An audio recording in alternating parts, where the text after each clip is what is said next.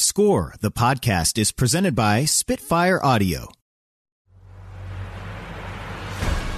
Score, the podcast. The only show taking you inside the studios of the world's most celebrated composers and musical storytellers. I'm Kenny Holmes. He's Robert Kraft. I sure am. Welcome to Score the Podcast. Exciting episode today. Our guest is coming to us from England. Yes. He's in Hollywood. He's an Oscar winning composer for the film Gravity. Uh, Steven Price is on the show today. He's also got the huge hit on Netflix, Our Planet. Yeah, super interesting guy. And that Our Planet is just an incredible series. I mean, the series is remarkable, of course, but the music, I've just been enjoying how he uh, kind of narrates along with David Attenborough and there's comedy when some of these birds, Yeah. you know, spread out their beautiful plumage, and there's some very sad moments, and there's actually a moment that uh, is quite tragic. Yeah, if you've watched know. the series, you probably know, but in the second episode, uh, it's intense. There's a walrus scene that got a lot of headlines, and Netflix stood behind it. It's it's something that they believe you should see. Um, maybe you don't want to see it, but it's it's the reality of what's what's happening up there. And uh, he made an interesting musical decision on that scene, so I can't wait to talk to him. Yeah, about I'd like that. to ask him. I wonder who they got to play the walrus. I mean, that's a that's a career making role for for a walrus. So Uh, so we'll be joined by Steven Price coming up. Um, but first, obviously, uh, a massive, massive weekend at the box office. historic, actually. Historic, uh, record shattering Avengers Endgame. Based on the numbers, it seems like you all have probably seen it two or three times by now. So you, you, you're probably already aware, but, um, it's, it's a 96% on Rotten Tomatoes. So the critics like it. Uh, it $350 million in North America, 1.2 billion worldwide. There was a photograph I saw this morning um, in the paper of an audience in, I think it was in Portugal, in uh, Lisbon, Portugal, a sold out crowd just staring at the screen. You realize, wow, they're watching Avengers around the world. And can you imagine making a movie and three days after you've made the movie, you've kind of tripled your money already? It's kind of like the way Netflix comes out with something and it gets hot, only this is at the theater. Like people are leaving their home and going to see it. And I, I know several people that have seen it twice. And then not only did the film explode, but we have uh, Alan Silvestri's score is the number three overall album on iTunes. And there's no needle drops, there's no pop songs on this album.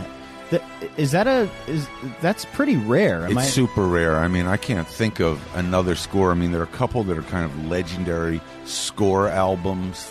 The Titanic, of course, but it had one song on Yeah, it. it had a song that's playing. I mean, you're not uh, going to turn on Kiss FM or Z100 and hear the theme song for Avengers by Alan Silvestri. People They're- are just hungry to relive the experience of the movie, and so this is a beautiful souvenir to take home or stream or download. Um, I thought it was really funny. Uh, CBS News put out this article. Talk about news you can use. uh, they they put out a thing that tells you when to go to the bathroom when you're watching Avengers because it's a I three hour that. movie. Um, so they listed. Uh, we'll we'll put it on our Twitter at Score the Podcast. But um, they listed the key moments of the film where you can go to the bathroom and not miss an important part. But the the headline of it all is "Don't go to the bathroom after two hours." Uh, if you haven't seen it yet, because that's when all the action happens, and you may miss something if you uh, step away. Just gotta hold it. Um, another thing to mention, uh, of course, our season premiere episode with Bear McCreary. He was very sneaky, Robert. I didn't realize when he was talking to us about some of these things that he was actually leaking some critical, newsworthy kind of headlines. You may remember him mentioning uh, the band System of a Down, particularly Serj, the lead singer. Um, it came up a couple of times just organically when we were talking about certain things, and then just a couple of days after we release, uh, you know, the episode with Bear, he releases this track, which is uh, a cover of the Blue Oyster Cult song "Godzilla," featuring the singing of Serj.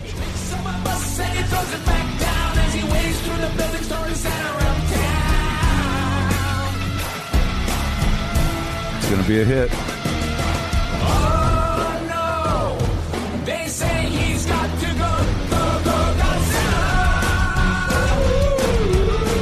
I think it's a summertime smash coming up.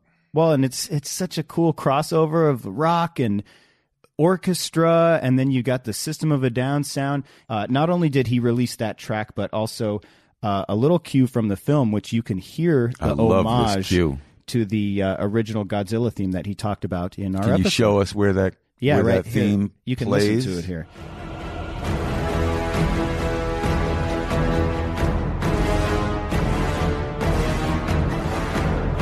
And you can hear the dun dun dun dun dun dun dun dun dun dun dun dun dun dun dun dun dun dun.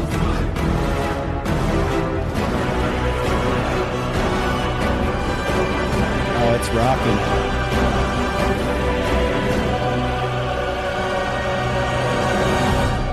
I think the Bear is going to be trampling a lot of composers with this score. He's going to be the Godzilla of composers by this summer. He's really stepped up his game. This score is magnificent. and he's a hero to the to the uh, franchise. All the fans that have been begging for this score to be, you know, brought back into the the franchise, and Bear has done it.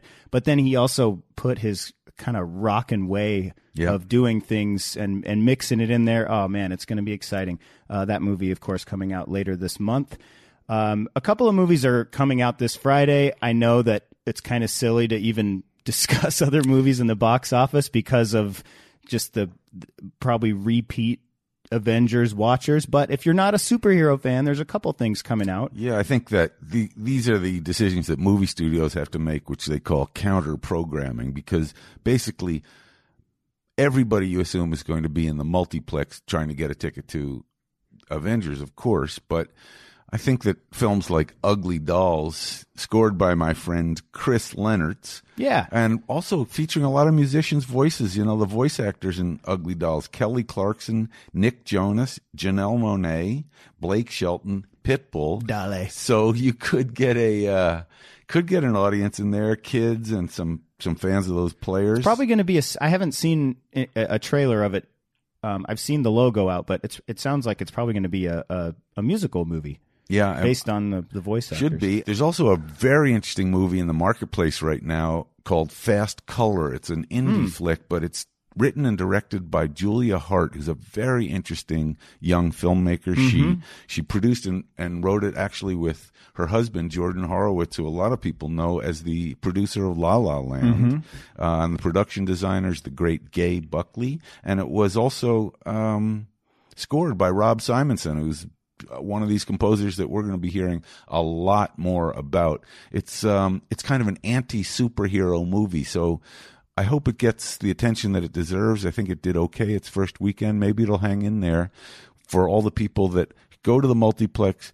They can't get into a sold out show. If you can't get into a sold out show, try Fast Color. You're already Ugly there. Dolls. Yeah, there. That that that might be kind of an interesting approach for an independent film is to come out on a weekend like this where they know there's going to be sellouts and people are like, "Well, we're already here. Maybe we'll just grab a ticket I and, and try what- again next weekend." That's what you hope if you have a picture up against the black hole in space that is Avengers. It's just tearing everything apart. Um, be sure to follow our Twitter account at Score the Podcast because next week we have a really cool giveaway. I don't want to give away too much of it just yet, um, but we are going to be doing a giveaway next week, and uh, you can only qualify if you follow Score the Podcast on Twitter. Uh, before we get to Craftbox Studios, which is where we're headed to talk with Steven Price as he's in from London and doesn't have a studio here in LA.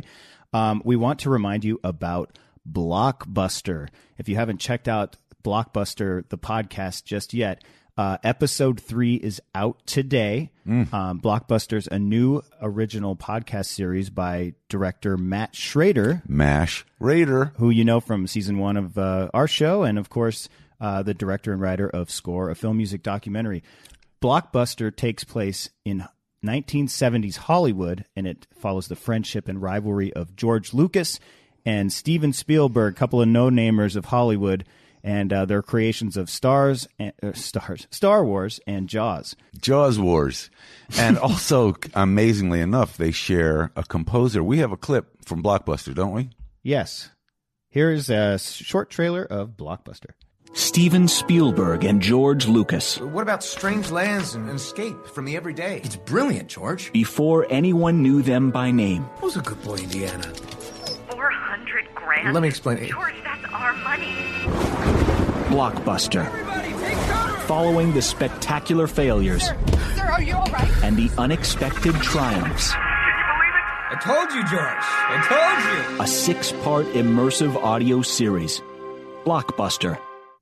I love what Matt has done. I mean, I think this series is incredible. Immersive audio is right. You put on a set of headphones, and it is like going to the movies in your mind. It really is. All the sound effects and the story. And it's it's true. It's a meticulously researched true story. Um, Peter, the sound designer who did score as well, did an amazing job of really taking you to these scenes. It's not just hearing a story; you you feel like you're there. Uh, it's like a movie for your ears. I and think you know, I came up with that. Yeah, is that right? I heard the show, and I Matt said, "What do you think?" And I said, "I felt like I was watching a movie with my ears." That is so great. In fact, speaking of movies, can I just give a little shout out to our team because Score the movie after 2 years has returned to number 1 at iTunes, which is just so thrilling for all of us involved. I mean, it's It's you know, crazy after two years that it's it's it's out and it's still holding. It's number holding one. the- It's kind of interesting to look at the iTunes best music documentaries chart and see number one is Score, number two is Queen, number three is Led Zeppelin. I think it was Amy too. The and Oscar Amy winning- was up yeah. there. Yep. So it's just Pretty cool. I'm glad that people are enjoying it and share. I had a friend text me last night and say I'm I'm showing score to my parents, and my dad falls asleep in every movie I watch, and he's wide awake till the end of this thing. I So think that should be exciting. on the Rotten Tomatoes page, which is didn't fall asleep. You know, That's what I said. I was like, that's the best blurb I've ever heard.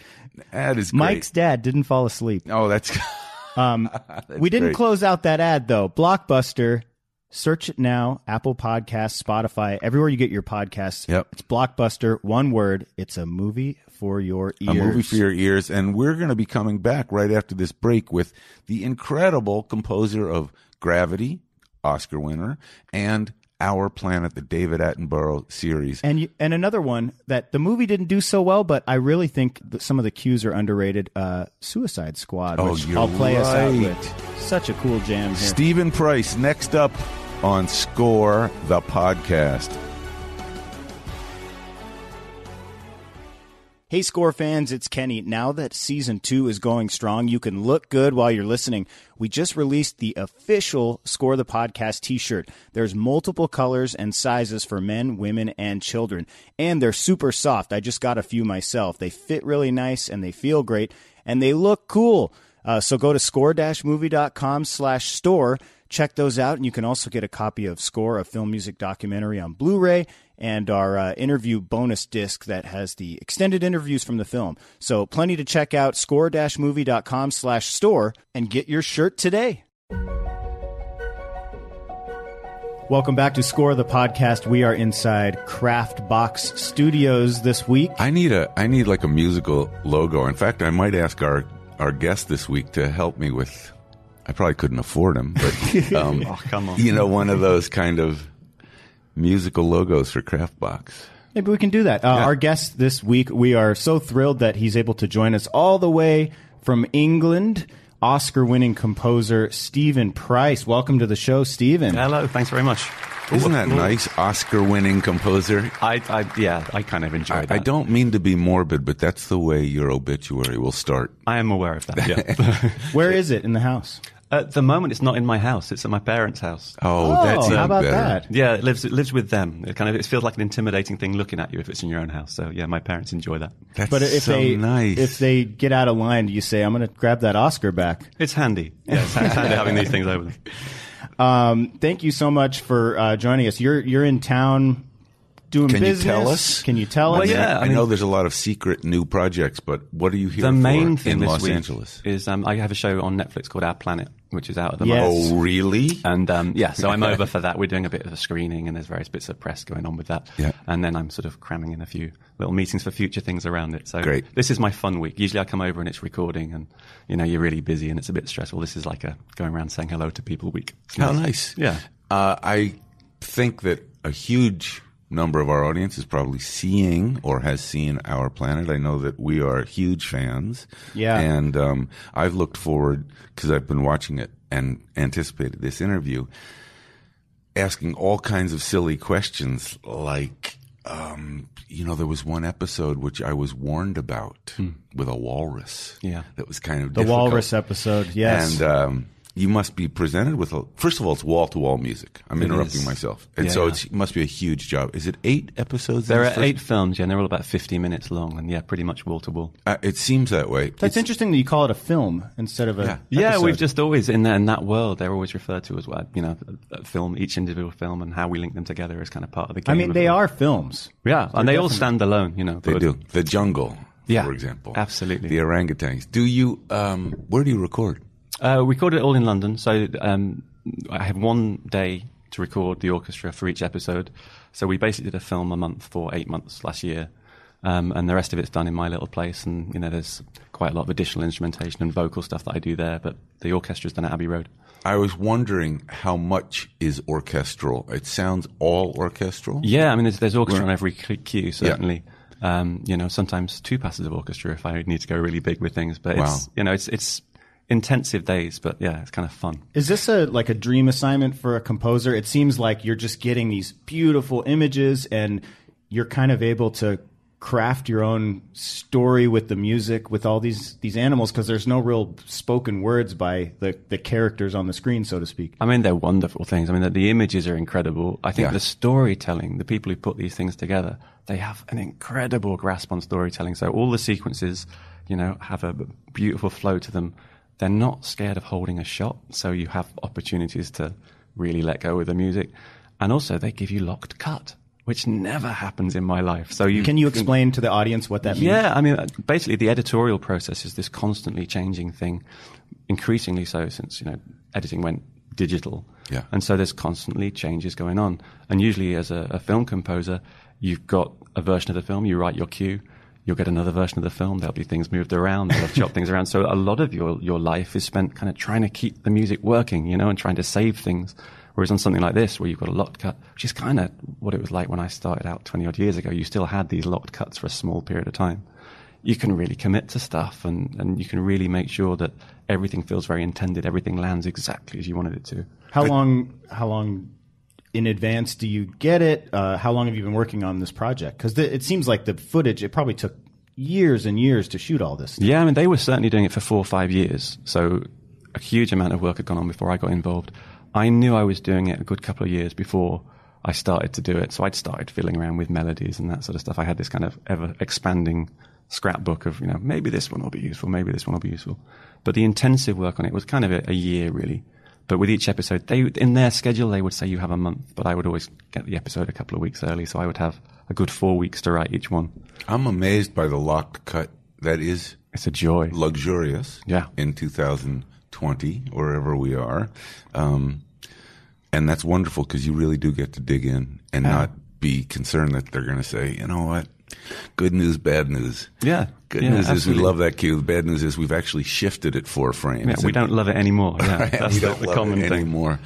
Um, I was speaking to you before we started. There's certain sequences. I think it might be in the jungle episode. Which episode has the beautiful shot of the birdie with its skirt out doing Oh, the that's, yeah, dance? that's that's the jungles it's episode. Yeah, I mean, some of there's so much humor in what you write. That's what I really like. You'd think this could be all drama or melodrama, or here comes the leopard chasing the big whatever those things are that run across the plains, and he's trying to tackle them with his pals. Um, but some of it's very funny, and I really like that. And are they? do they give you total freedom to say if you want to put a little kind of there's a dance sequence I remember that I thought this is silly, funny stuff and the animals seem like they're dancing. yeah, absolutely. I think that one of the things they were trying to do with the show is have this balance of of pure entertainment because obviously we've got this big message happening as well. And Yeah. a lot of it is about dark things that's happening to the planet. So sequences like that were just a dream because, you know, it was incredibly choreographed dance routine that was going on. And when I got it, they'd kind of cut it to some Cuban thing from like the, the 40s or whatever. That's funny. And you were just terrified because obviously it, it's this. It feels great, right? It just feels like a club somewhere, you know. But you're thinking, oh, I'm going to do this with the, the Philharmonia Orchestra in London. This is going to be a very different thing. So it's it's there's always a bit of a, a worry with those comedy ones that you're going to kind of do trite comedy music Oh, instead. I think you know, it's great. I think it lightens it up, and also the dramatic stuff is incredible. Um, Yeah, the walrus scene. Um, Robert mentioned that this this series is like wall to wall music, and then the walrus scene happens, and it goes dead silent. yeah. Um, Yeah. What was the discussion on that when you first saw that? First off, what was your reaction when you saw that scene? Well, the, the the worrying about that scene had started a couple of years hence because I, I know one of the camera people because I'd worked on a previous I show. thought you were for the you know one of the walruses. Yeah, you know, we're all great friends now. But um, but so the camera guy had, had sent me some pictures from his phone when that happened, going like, "We've just seen this amazing thing. It's like the worst day of my life, kind of thing. Like this shouldn't happen." So all the time through the preparations of the series, people kept saying, "Have you seen it yet?" This sequence is like, "No, this is this is going to be the. We don't know how to do this because it's gonna. It's it's heartbreaking." So all the time, I'm getting more and more worried about this thing and how am I going to do it and you know, everyone knew it was the sequence really that was going to be the big thing about climate change that would come out. So when I finally saw it, you kind of obviously the tension of this moment built. When it got to the moment, I tried a few things, but you was like, I'm just getting in the way of everything here. So it was one of those moments when the only thing you could do was just get out of the way, and we actually pulled out all the sound as well. So there's like a really deafening silence, you know. Yeah, it's it's eerie. Yeah. super effective. Well, it's one of those things that you could just, you know, you tried everything and it's like, well, actually, we're not. This isn't working at all. So the, the best music you could write was absolutely no music whatsoever. I actually, I mean, you can imagine there have been a number of times where the best option is when in doubt, leave it out. Yeah, if you're if you're kind of watching it, going, "There's something not not connecting here," then Yeah. then there may be a problem with the whole concept. And that was one of those where, All right, just let it I like play, particularly if you have incredibly powerful images and Yeah. story. And there's a few moments like that where we did sort of the bigger the image, almost the smaller the music went. Oh, that's so you know, there's a, a thing in the, the first episode where you see um, uh, in the in Greenland this this glacier sort of just collapsing into the sea. Like Oh, yeah. 75 tons of That's ice right, going. yeah. And that, you know, the noise that's coming off this thing, and we had all the real sound recordings and that sort of thing. And in the end, I did a demo whereby we just kind of filtered off all of that sound and gradually removed it. And the piece that plays over that is just a little piano and violin piece in the end, the most intimate possible thing. I think we used the first take that was performed because we all sat in the control room and the violinist was just learning it, and it just felt like he was kind of on the edge and he was watching the images as he played. oh, It's a little And it raw. Yeah, kind of that way. And, you know, like I think I recorded it three times, and we ended up using the first one because we all just never kind of got the feeling back. But just to try and make those big epic moments as personal as possible seemed to be a way to make the show kind of connect. It's just lovely, and you're really reaching a huge audience, a global audience with this one. But you are accustomed to reaching a global audience with your music because it's it's happened on a couple times before, and I'm sure will happen in the future. Can you tell our fabulous listeners a little about? I mean, when I first heard your name, it was a moment of. Do you mean the music editor, Yeah. Steven Price? Who? Because I knew knew your name from that. So, and it's not. I don't think people are aware. That is not an enormous, unheard of moment where a music editor is truly a composer and has gotten work as a music editor. Um, I assume was your initial aspiration composing and you got work as a music editor or was it hey i'm a music editor who's better as a composer than all these others i'm going to take a shot No, it was really just that. I always wanted to, to compose. That was all I ever kind of, from really little, that's all I ever sort of wanted to do. But when you're in your 20s and you're kind of saying to people, would you entrust me with the budget for your film? And Yeah. I'd like to do, there's not a lot of doors open very quickly. Yeah. And I kind of, I fell into music editing in this weird How? way. I was working at Abbey Road with Trevor Jones. I was kind of one of his team for a while. Yeah. And um, they were just starting to set up a, a team there for the Lord of the Rings films. Mm. And Colette, who was the manager of, of Abbey Road, who you No, must have you know, forever known yeah. for a long, long now time. replaced by fiona I Exactly, believe. yeah. And um, who was also an assistant back in those days when Yeah. I was assisting. So we've all kind of grown up together. Yeah. But Colette was looking to put this team together for for um, Lord of the Rings, and you know, would you like to to join this thing as a music editor? And I was like, yep, no, no clue what it would involve, no clue at that point really how Pro Tools worked, because in my work with Trevor, we were doing other stuff. Yeah. And so got into that, kind of realized there was this role where you kind of got to be involved in filmmaking. And if I couldn't compose the scores at that point because I wasn't getting the opportunities to be in the room with the people who were really making it, seemed like it made endless sense. And I kind of ended up doing that for a fair few years and being really in the cutting room with people. It's a kind of weird role, music editing, because it's different on every film. Different composers expect different things, different directors expect different things. But you found like there was always a way to kind of work between the two. And really, as experience, it was amazing. I got to be around all of those things, see why people are making changes. It's not always just to annoy the musicians, you know. Sometimes there are real filmmaking reasons to do everything. Um, the difficult thing was getting out of it and kind of making the next move. Because Oh. you, once you become known as a music editor, that's a really and no one step. really it's the same for any profession they say well he's really a music editor he can't possibly be good as a That's composer it. And it suits everyone to keep people in a box, as we all know, you know. but i think the experience of being a music editor it's a little bit like being a master carpenter and when you want to be an architect by the time you become an architect Yeah.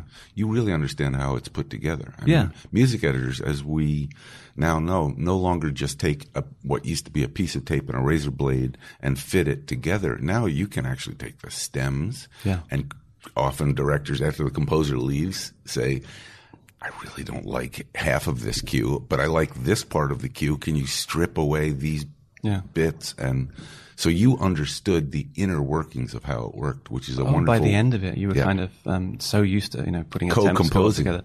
But you you could see a scene and you'd have five different ways of doing that in your head, you know. So Yeah. when you get to compose it, then you're looking for the sixth way and the seventh way because you kind of there's other ways of doing it. You're trying to find the other one. So amazing experience, but like I say, not, not the easiest one to move on from. So how did you actually? How how did you? What was the transitional moment that allowed you to move on, It or the transitional film. film? It was a film called. I, I'd gone, done a lot of things for Working Title where I'd get the gigs where, oh, we haven't got a composer on this one. We're going to do it with source music. And then the reality of it, of course, was that oh, that doesn't work. That doesn't work. So you'd kind of fill the gaps, and I'd become known as the person who would fill the gaps. And then um, there's a film called Scott Pilgrim versus the World, which Oh, is an sure. Edgar Wright film. Universal.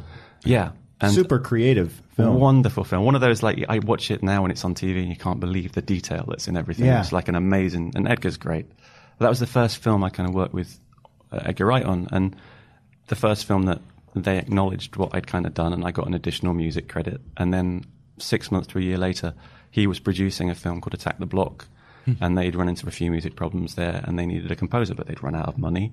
So it's like, oh, that guy that helped us out on Scott Pilgrim, you know, he would come in and do that and then the door was open. So so then you got to go and Attack the Block was a film that wasn't seen widely, didn't make lots of money, but it hmm. seemed to be seen by lots of people, lots of filmmakers. Yeah. you know, and so that opened a few doors, and that was what people like Alfonso Cuarón had seen. First and one's like- free, and then from I love that. not just the first one, you know. There's, there's a few they're ongoing, but um, but yeah, that was that, that opened loads of doors, and it was all because really Edgar kind of recognised and supported, you know, what had Which been done came, on that film. did, I guess Gravity preceded Baby Driver, correct? Yeah, although we started Baby Driver way before that. That was the way I met Edgar. Wow. In 2007, we started working on that. So that was a good 10 years of on and off work. So I, when I started that, I was just going through songs with him and we were working out how songs might work to all the action. Then every couple of years, we'd pick it up again and do a few more songs. Would the songs change each few years? Yeah, there'd be more bits added and there'd be a scene here and there. And he was constantly kind of tweaking the, the script in between all the other things he was doing.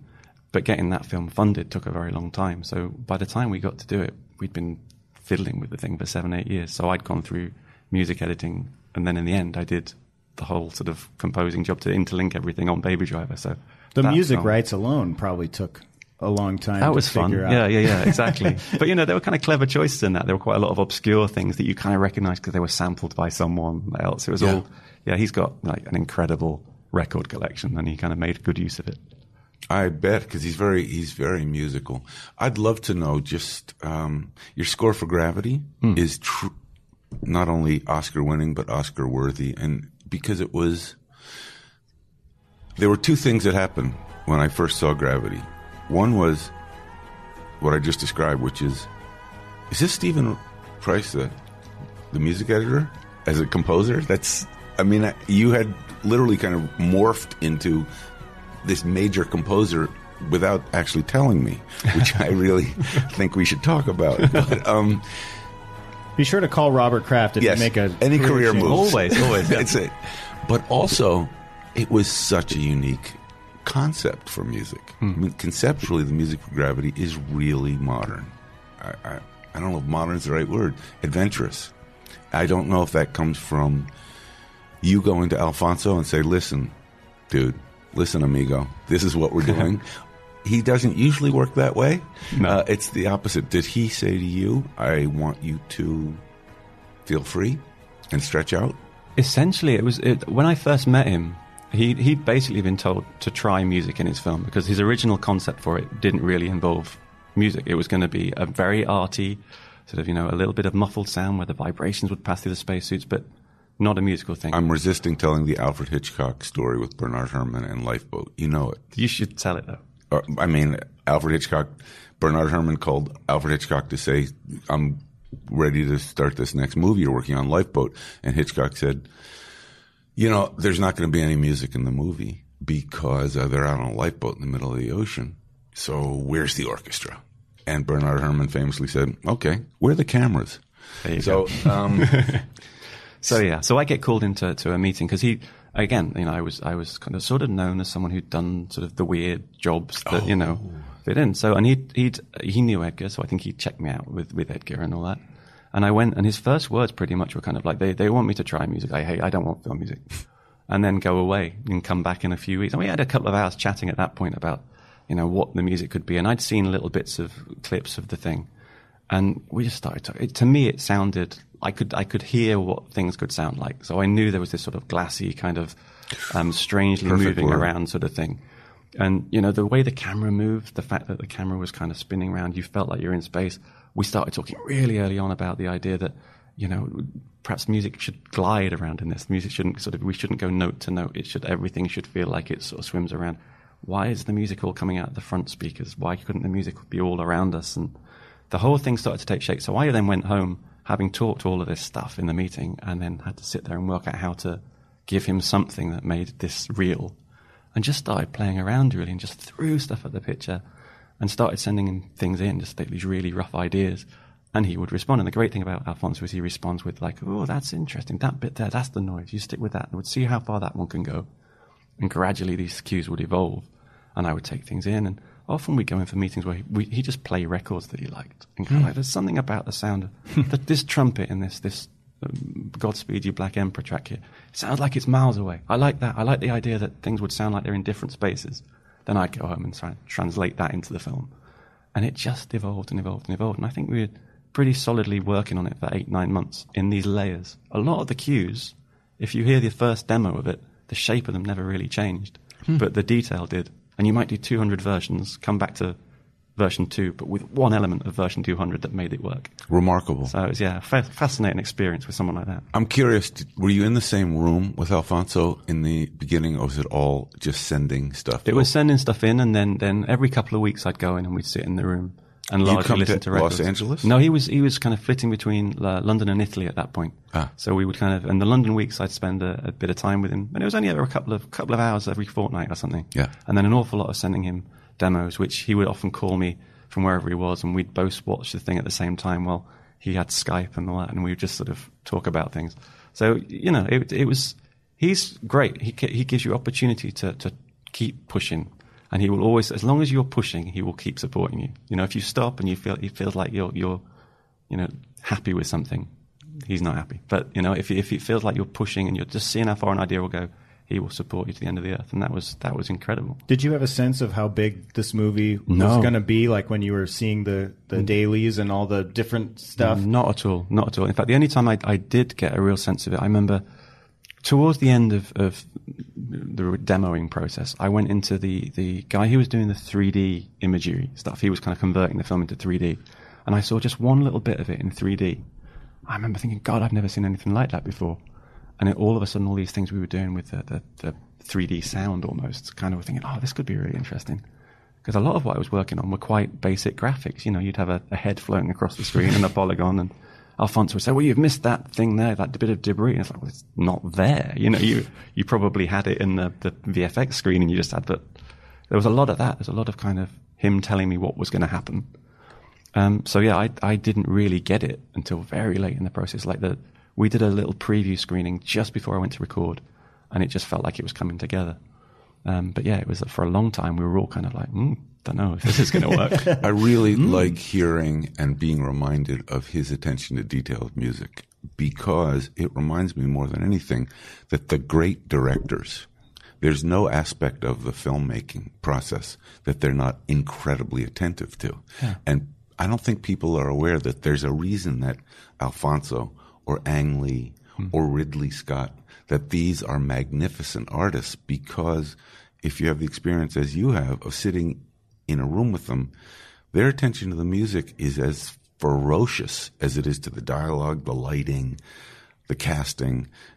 And uh, I think in some ways you think, well, music is the composer's domain and the director doesn't really get involved. The directors like this, talking about swirly bits and that little thing in the screen, there's a reason they win all, so many awards and make so many brilliant movies. And I was always surprised because I kind of default to music is really hard to understand if you're not a musician. So you possibly let me take care of this.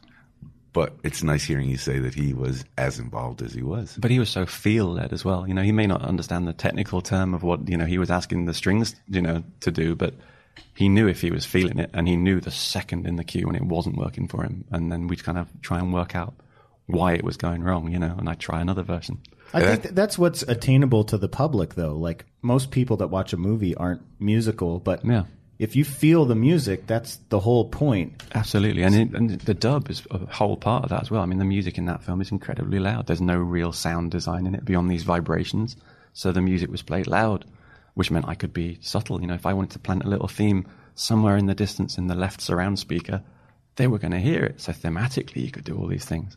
So it's just, I mean, it's an absolutely unique kind of canvas for a music person to work. Is there on. a lot of? uh, I mean, in your experience of just watching other films, have you have you heard anyone taking this approach? It was kind of a revolutionary approach in the film music. I think it was a bit of a, a, a unique film in lots of ways. You know, I haven't seen anything that's that's used the 3D world in that sort of way. Re- Avatar, maybe back in the back in the day, it was an amazing 3D thing, but but nothing that was like quite the experience that that one was. So for music, it was yeah, just this unique job. Do you know there was a moment, um, and I can't remember if there's music in this scene. There was an additional bit of gravity that was posted online two months later or six months later, which was directed by Alfonso's son. Oh, Aningaaq, the, the the little the the um the short, yeah, the other side of the conversation. Exactly right. Is there music in that? Yeah, scene? yeah, yeah, I it's thought all- there might be. I couldn't remember. Was that an additional piece of score you Yeah, wrote? yeah, that that came up when I was was I thought I was nearing the end of the mix, and then that, that film was sent to me. And It's yeah, so it's it is basically the other side of a conversation you see in the film, but you're now sort of I think was it Iceland where you see Yes. the the the, the I guess Sandra Bullock guy. calls Earth kind of she's fading. Yeah. And she's saying, you know, I'm not going to be here very much longer and she hears a scratchy voice on the other end Yeah. and it's a it's a gentleman in an igloo Yeah. maybe. Yeah, yeah. And uh, it's a scene in the film. Then I believe Alfonso's son and for all the listeners that are interested, it's worth finding this. Alfonso's son, the director's son, and I think he was the co-writer of the film Yeah, that's right. Yeah. went and shot the other side of that conversation. What would be happening in the igloo with the dog and the wife, maybe? That's it. Yeah, absolutely. And And, the dog the- was ill, and the kind of the, the, she was hearing the dog barking, and yeah, it's, right. It's a lovely just- little film. It's so great, and I couldn't remember. So you had to go score. Yeah, yeah, but yeah. I, I assume they paid you extra. Chris. That's, as, as you say, the first one's free, and then we so yeah. Uh, no, you know, so it's one of those things that you just wanted it to feel like it was part of that world. So yeah, Oh, it's- it's so it was great. lovely to do. We're going to take a quick break. Uh, much more with Steven Price. We're going to talk about Wonder Park and uh, maybe a couple more questions about our planet since uh, Sure. it's it's hot right now and it's in 4K. Go watch it. Uh, we'll be right back. Hey, score fans, it's Robert Kraft. We're back to the show in 25 seconds. If you like what you're hearing, do us a quick favor. Rate and review the show on your favorite podcast platform. It just takes a second and it helps the show grow. Hey, Thanks. We're going back to the show right now.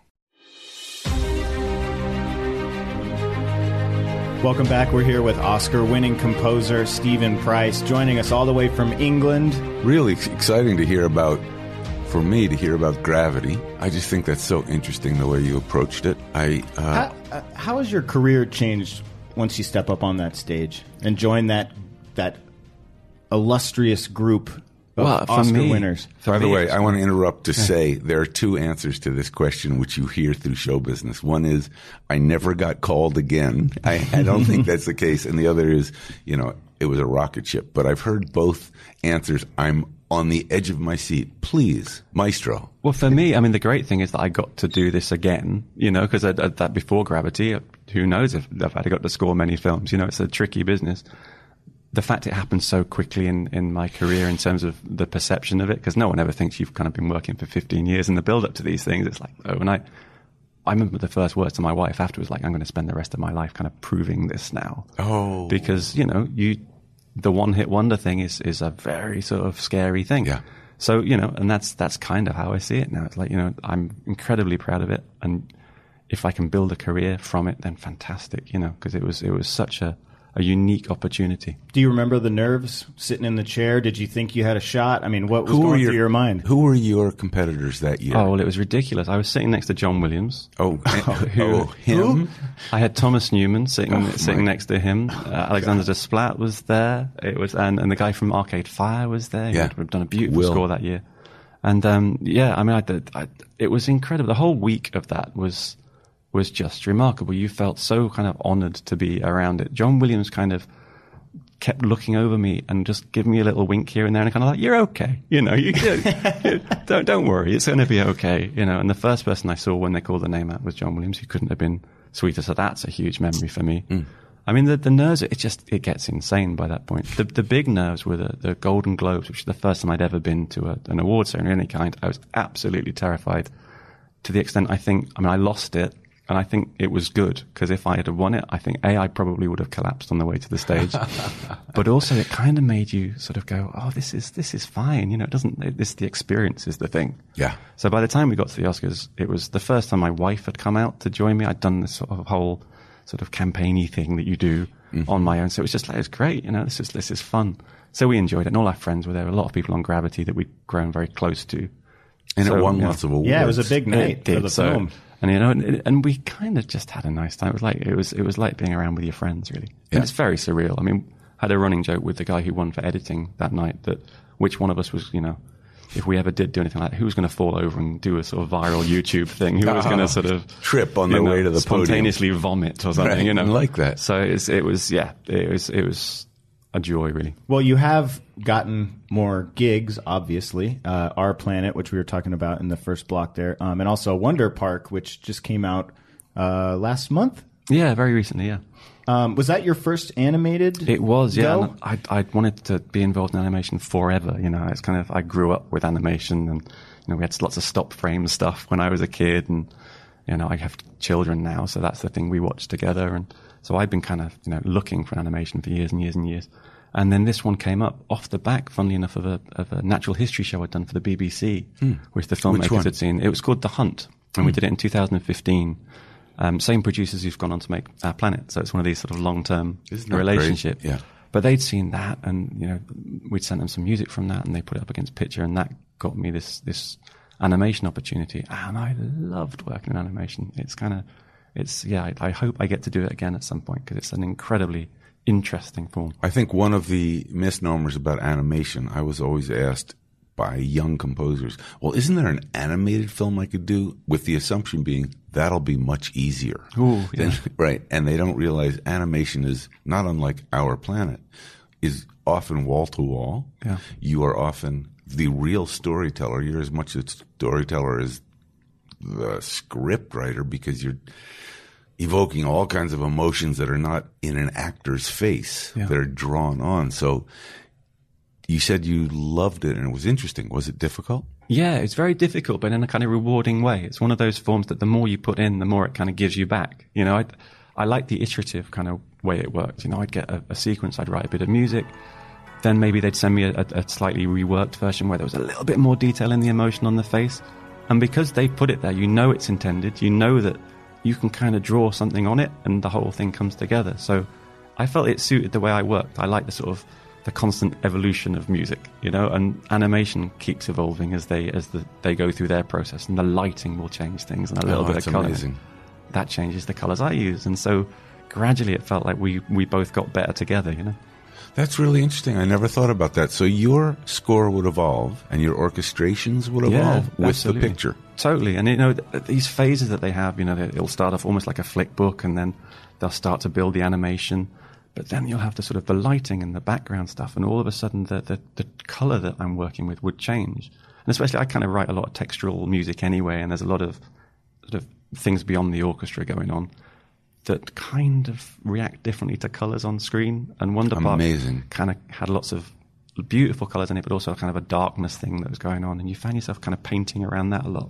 So yeah, really enjoyed that process. Can I ask about your process? You can say no, absolutely not. But when you s- said that, it makes me wonder: Are you all writing in the box, as they say? Are Yeah. you pencil and papering ever again? Does anybody use a pencil and paper? I, I turn to it when I'm stuck. I find I find sometimes if I'm kind of harmonically a bit stuck, then sometimes seeing it makes it a lot easier, right? You can kind of you can almost see the mistakes. So much of it because of the time factors and all that sort of stuff is written into a computer. Yeah. But I start off projects away from that, and I, an awful lot of my stuff starts late at night whilst I'm kind of thinking about a project, but kind of left work for the day. But I'm playing a guitar, or there's a little keyboard in my living room, whatever.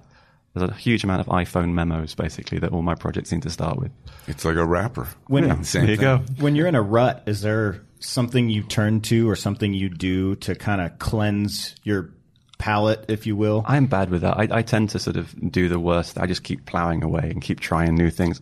So often the solution is to go out and do something else, right? And then the, the solution will appear in your mind. But I'm, I tend to, there's a bit of me that, that kind of feels like you have to suffer a certain amount. And sometimes you have to reach the pits of despair before the idea will come.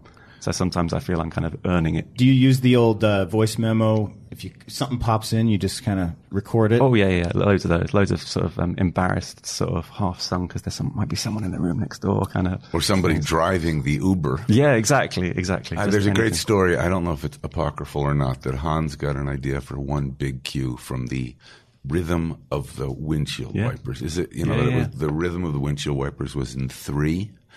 I, I- I've heard this so many times, and I've never asked him if it's true or not. Oh, I don't doubt it. I don't doubt. There's so many things. It's, it's always when you've just you might have struggled all day with something, and then you, you go out and there'll be something that you know, the clicking of it, the dripping of a tap or something. It's like, ah, that would have solved this. You know, Ah, that, that rhythm so- would have been interesting. Do you think there's a difference? Um, we talked about this a little bit last season with some composers that are from uh, across the pond. But um, being from London, do you think that your style or your approach is different from a, an American-born composer, just from the music you grew up around? I mean, it may well have done. I mean, I, I certainly feel that, that being in London, there's there's not that many of us sort of working in, in movies living over there, and there isn't the kind of community. I, you know, there's a couple of us that, that meet up for dinner every now and then, and we have a sort of mutual phone call, self help sort Like of who? thing. Like who? Me and Dan Pemberton are quite quite good Oh, at, at meeting up and having a chat and going like, "What's happening on yours?" Oh God, really? we do a fair amount of that. I think Little I'm venting session? I think I'm credited on his, his King Arthur score as like being tea and sympathy or something. So Lovely. It's um. So you know, but I think we we are kind of a little outside the business in some ways, and that's bound to have some sort of effect. And musically, you know, I, I grew up around, you know, British music. You know, it's like my my folks were obsessed with the '60s British rock stuff. You know, I grew up with an awful lot of that, and I still listen to that all the time. Um, I don't know how you know that differs from how people grew up over here. I'm sure in lots of ways it's similar, but we're definitely outside of it. And working techniques. Whenever I come over here, there seems a bit much bigger community of composers who are all sort of sharing the way that they work and that sort of stuff. Where I feel I kind of I don't know any of that, so I just do what I do. There is a big community here in Los Angeles. Yeah. There really is. And um, mutual respect and a lot of understanding because, of course, there's, we all have in that, in our work, there's the forward facing, oh, yeah, everything's great. Yeah. And then there's the, you know, when you close the door on, The and the world truth. goes outside, the truth comes out of, you know, you crawl into a kind of fetal position Yeah. and say, I'll never finish this film and it will always be horrible. Um, I'm curious when you say your parents listen. I thought you were going to finish that sentence another way, which is m- my parents listened to, you know, Purcell or Benjamin Britten, or you said they listen to 60s rock music. Of course. Did you, was it clear that you were going to get a formal education in music, that you were entirely musical as a kid? Were you rebellious? Or did you play in a rock band? It's all because I started off playing the guitar. That was my first instrument, and I started off um, classical guitar. But of course, if you if you get classical guitar, then at some point you're going to see the shiny, sort of colourful guitar over there and try that. so you kind of gradually skew off into all these other sort of things. But it was really recording that, that I liked doing. I kind of got a four track tape machine very very early on, and that was it. I just used to play that all day long and sort of work out, you know, reversing the tape and all this sort of stuff. I used to find overdubbing endlessly fascinating and just like constant um, what the effect of putting one instrument with another instrument and you Would could you make these bounce blends tracks together? Oh yeah, absolutely. That was the fun of it, and, and you know, at different speeds and all that sort of stuff. And you'd be reading your books about how they used to do it back in the day.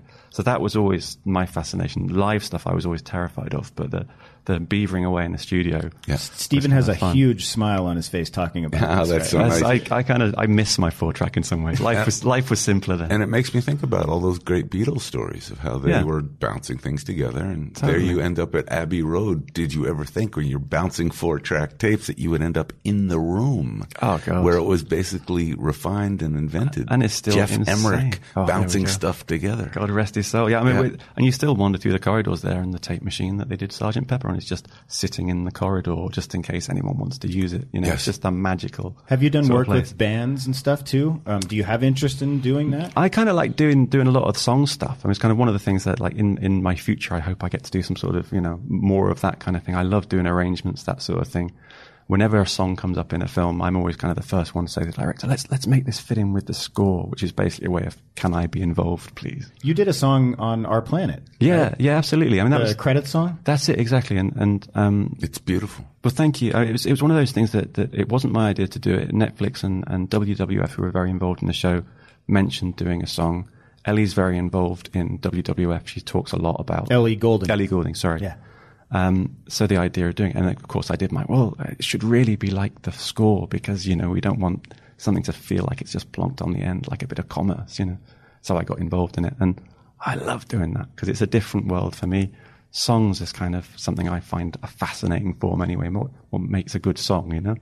So yeah, we, we managed to combine the themes from our planet with Ellie's contribution and kind of gradually evolve that, sending things back and forth. Very forth. cool. Was there an actual afternoon where you and Ellie Goulding sat at a piano? And Sadly, not. No, there was an afternoon where we watched bits of the show together, and, Okay, and then, that's then good. there was That'll lots do. of and there were lots of, of emails going back and forth with me saying this this tune's quite in, in quite a lot of it, That's and she kind of responded to that. It's yeah. actually one of my favorite approaches to the song at the end of a film. You just said it, which is to take some thematic bit. I mean, it worked okay. And see, what was that little film about the boat that hits the iceberg? Oh, God. And um, James Horner had to take that theme and and get a lyric written to it. It was it was a titanic success. It was. It'll come to you. Yes, like arranging the deck chairs somehow.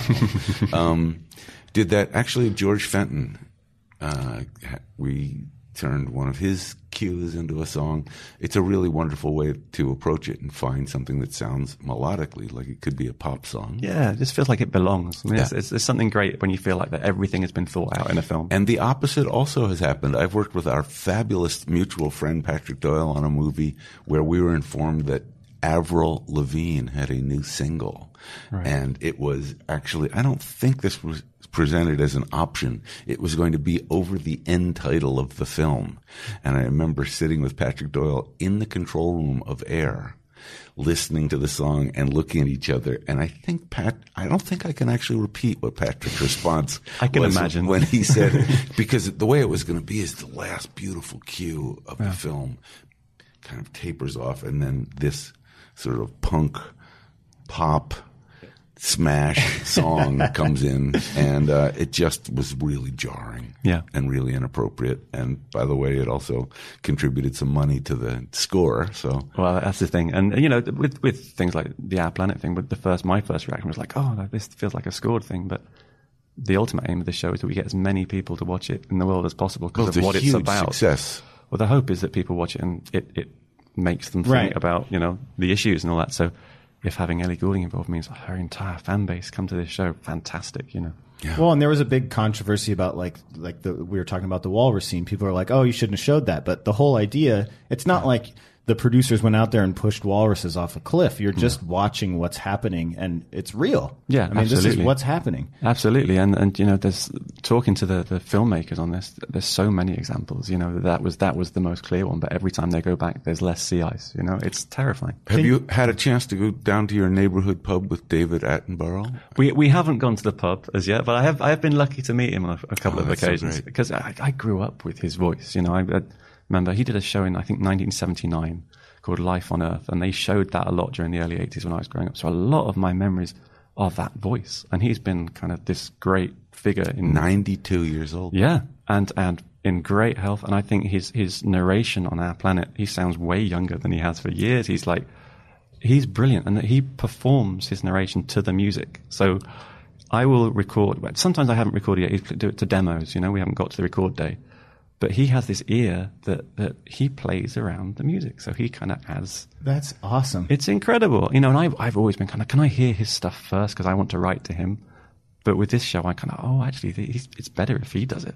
And there's scenes when he's just made the music better just by the way he's placed the words. He's a top liner. Yeah. It's like in pop music, you're giving him a kind of rhythm track. Totally. And he's writing a melody. You when we before we started recording, you talked about how you met with the filmmakers. Yeah. Um, what did, what did you learn about the process on this? Because it seems like if you watch this show, and if, if you've if you're listening and you've watched these these camera crews and these producers must be sitting in these places for months to Oh, get years, one yeah. shot, and then when it actually happens, you better make sure it's in focus. And uh, long lenses, it just seems impossible. Oh, and they are the most dedicated, wonderful people. It's one of those those areas this where everyone involved is so dedicated. You know, this they are going to be spending four or five years doing something.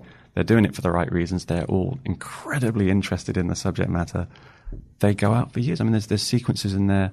There's I think the forest episode. There's a sequence where they got 36 shots and it took them two years. And during that time, for huge chunks of it, months at a time, the camera people would just be in a little shed, basically locked away on their own, eating, drinking, everything else in that place, just for those shots. And year after year, they go back. So, you know, when you end up getting this sequence beautifully edited together, you've got to make them like it as well. I'm know? just amazed. I mean, there's a scene with a male and a female leopard, I believe, uh, in the desert, maybe. Yeah. And they catch them on a date. But um, a very brief one, yeah. a very brief date. but um, I thought, how, where where is the cameraman? Is he hidden behind a rock for day after day after day? Is there a a stationary camera? They just you know, is it a drone? There's a lot of camera trap stuff in some of that stuff where they, they, they now have the technology to leave cameras in places they know that these animals might pass. Hmm. And then they're triggered by the movement. But I mean, it's so often the way that, you know, they waited a couple of years for a shot like that. And when it happens, just so happens the sun's coming up beautifully in the background. Right. It's like, they're like it's, the, the process seems to reward them Some of it has to be luck. Yeah, like the glacier breaking apart on that Yeah. first episode. It's like, I mean, did did someone take a little blowtorch out there? Just to, like, how do you time that But up? that that was the last hour of the last day of shooting. They'd been waiting for weeks for that thing to happen. They were going to leave, and then then suddenly they heard the noise from a distance. And Oh. the stories of of um, they went up in a helicopter to shoot that, and as that thing's going down, there are blocks of ice that are as big as a truck that are flying up towards the helicopter. And the guy who was um, directing that show has told me that you know he was probably fearing for his life. Yeah. You know? But they got the footage, and yeah, just just incredible just- people. Well, bravo! That show is incredible. And again, Robert said he might have to update his TV because I don't know. Do you not have 4K? I'm I'm not sure. I'm Robert K, and I know we have so we have RK. I'm RK. I don't think I have 4K. I, It's I- worth it. Upgrade your TV if you're. And I'm amazed how I mean, there's one scene of a shark coming towards the camera, which is so the shark is so present and glossy and kind of beautiful on the screen that I don't know what 4K probably scare me. Yeah, it's- it's quite uh, something. Just Steven, before we let you go, you said you're in, in Hollywood this week, having lo- lots of lovely meetings. Anything you can share? What you're working on right now? At the moment, I'm doing a film. I don't think I'm allowed to say what it is, but I'm having loads of fun doing um, something different with. It's another film which is a bit more experiential. Oh, good. And so, yeah, I'm, I'm playing a lot with, with brass bands and and uh, organs and voices and sort of trying to make a, a bit of a different sound for something at the minute. We should record in a couple of months' time. So you'll record it in the UK? Yeah, yeah, that's right. And uh, yeah, so that's that's going on. And Edgar's got a new film on the way, Edgar Wright. So we started fiddling around with that as well. So And do you think. Edgar will have lots of songs in his new film as well? There's certainly a song component, but there's yeah. I'm I'm starting nice and early in the sort of spirit of uh, let's let's see what we can do with scoring. And That sort- is so exciting. Do you have a dream collaboration? Is there someone that you just love to work with, their style or something like that? It's it tends to be I, specifically I don't know, but it's, it tends to be the people like the ones I've been lucky to work with who love music and use Mm. it well in their films. You know, Mm-hmm. someone like Alfonso, he's going to give music its day in court. You know, a lot of this natural history stuff, the Our Planet music is is valued. You know, Yeah. and, and there's very few of those. So it's it's really the people who are going to push you to find something that's really unique to their project. You know, my, my dream thing is where you do a score that can't be tempted to anything else because it would be ridiculous, right? I always find Gravity odd if I hear it anywhere other than that film. Yeah. You know, if you see it on TV doing a sporting event or something, it, to me it's like, well, they're not in space. That doesn't work. so, you know, that's the, the, the ideal. Any dream collaboration is just when you're both on the same team, you know? Because if you've got so that, great. then you can kind of do something a bit different. And I really like that criteria. It can't be temped anywhere else. It's like if you saw that outfit somewhere, you'd say, well, that's very particular to either that team, that sport, Yeah. uh, that movie. That's and it. so you listen back to you know great records through the year. They they sound weird when you first hear them. I mean, the first time you hear Pet Sounds, that's a, that's a strange sounding Yeah. record. You know, it sounds peculiar. But now you've got used to it, and it, it can only be that thing. And that's it's always trying to find those little areas. Well, Steven Price, this has been a treat. Uh, thank you so much for joining Score the podcast. Thank you. All the way from England. Um, we want to re- remind our listeners to follow us on Twitter at Score the Podcast and be sure to subscribe, rate, and review on Apple Podcast or your favorite podcast app. And I think if you have a chance, do something that I just did, which is watch Gravity again. I remember thinking the score was remarkable, but when I saw it again just a few days ago, I was